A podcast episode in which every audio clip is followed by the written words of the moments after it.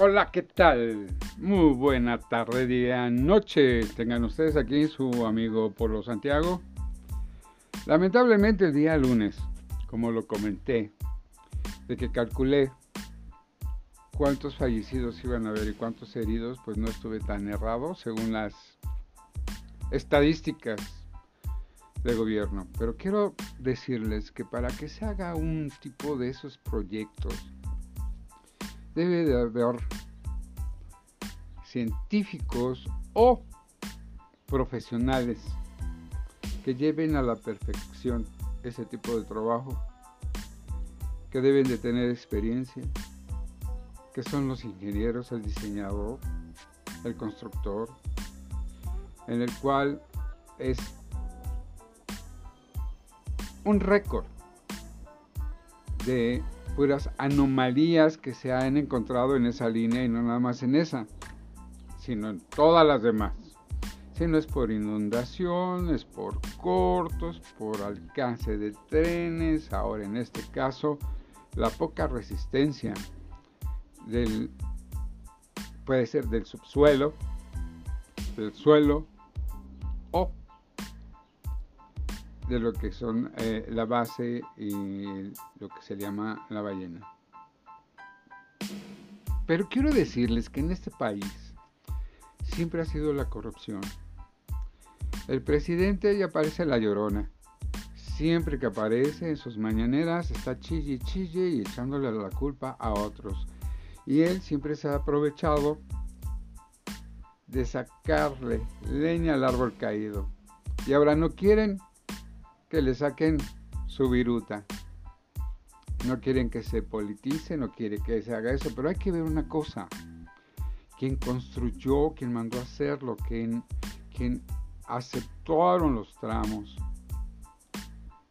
está indudablemente coludida la corrupción. De una manera exagerada, puesto que costó más de 2 mil millones de pesos esa construcción. ¿Cuántos nos han haber llevado, sobre todo el señorito Ebrard? Eso, el no planear daños a futuro por corrupción, es realmente maquiavélico. Es de terror. Es algo inconcebible jugar con la vida de los demás con el sufrimiento de los demás, con el dinero de todos nosotros para que unos cuantos se queden con él. Y acuérdense que una vez que este señorito terminó su cargo, él solito se fue de exiliado. ¿Por qué? Porque ya la sabía, ya la tenía. Cárcel a los asesinos. Porque hay que saber una cosa. Que el, que hizo la inspección y que aprobó el funcionamiento es uno de los culpables, porque tuvo que haber firmado la inspección que todo estaba funcionando en orden, y no nada más de ese tramo, sino de todos los tramos del metro, en los cuales siempre salen correctos. Y hay que ver otra cosa, que este gobierno de AMLO le, quitó casi 14 mil millones de pesos para el metro, para renovarlo, para hacer todo lo posible que funcione bien y no hacer un tren de muerte público. Porque aquí en este caso tu vida vale 5 pesos. Luego aparte que supuestamente, como ya saben las irregularidades, compran un seguro. Pero este seguro te va a dar una miseria. Te está dando hasta 300 mil pesos por hospitalidad o, lo que es el, el hospital. Gastos de hospital. Y 16 mil pesos en caso de fallecimiento. ¿Creen ustedes que con esa cantidad van a enterrar a su deudo? ¿Van a poder salir adelante con esa cantidad? Ahora, si lo vemos de la forma económica, afortunadamente no fueron muchos decesos. Afortunadamente no hubo muchos heridos. Pero hay que ver que ya hay gente reportada como fallecida, gente que está hospitalizada, pero hay mucha gente que está desaparecida. ¿Por qué el gobierno desaparece a la gente en algo así? Ahora, ¿a quién le van a echar la culpa? El presidente de Morena, Marcelo Ebrard, Miguel Ángel Mancera y el presidente de Morena llevan el 90% de culpabilidad, por si ustedes no lo sabían. Esos cuatro, a su vez, tienen sus mascotas. Estas mascotas son las que aprueban los resultados finales del diseño, construcción y todo ese rollo de aquel entonces, que todavía siguen en función y que en aquel entonces había un desfalco por ciertas cantidades de millones de pesos que se decidieron meterlos a la cárcel y no lo hicieron. Siguieron en libertad y siguieron trabajando para el gobierno, que hoy es llamado Morena.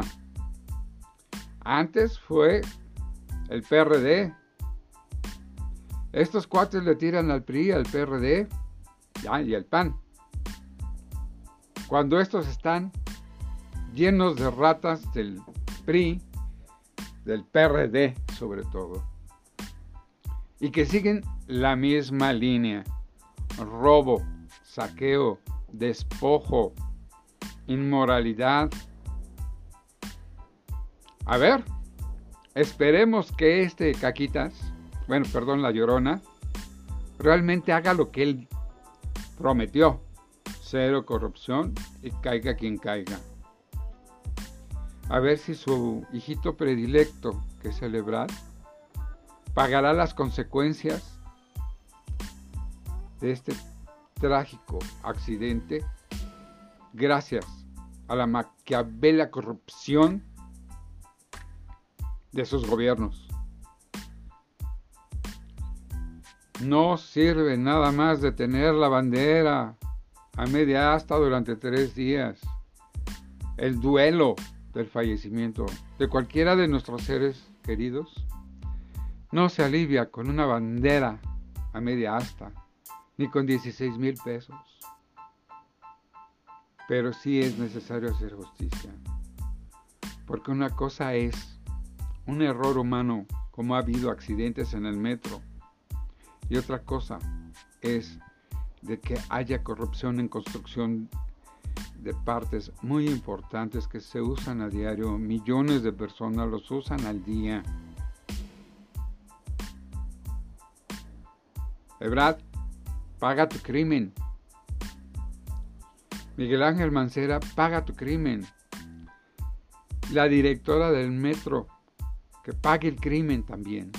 Y sus allegados, que tanto uno como el otro tienen la culpa. Eso se ha visto desde que fue construido la línea 2.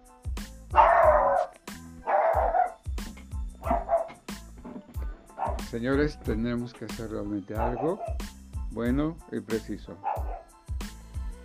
Los dejo. Espero tomen conciencia y apoyen a todas esas personas que desafortunadamente perdieron sus seres queridos. Y esto es el principio de la corrupción mortal, de la corrupción asesina y esperemos que al haber sido el principio termine pronto y se castigue realmente se castigue, aunque el tipo ponga su cara de idiota, de hipócrita, de yo no fui, que caiga toda la ley sobre de él y de sus mascotas. Ya basta, señores.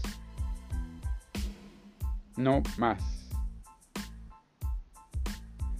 Espero que no me lo bloqueen como uno que hice el martes me lo censuraron, espero que este no lo censuren.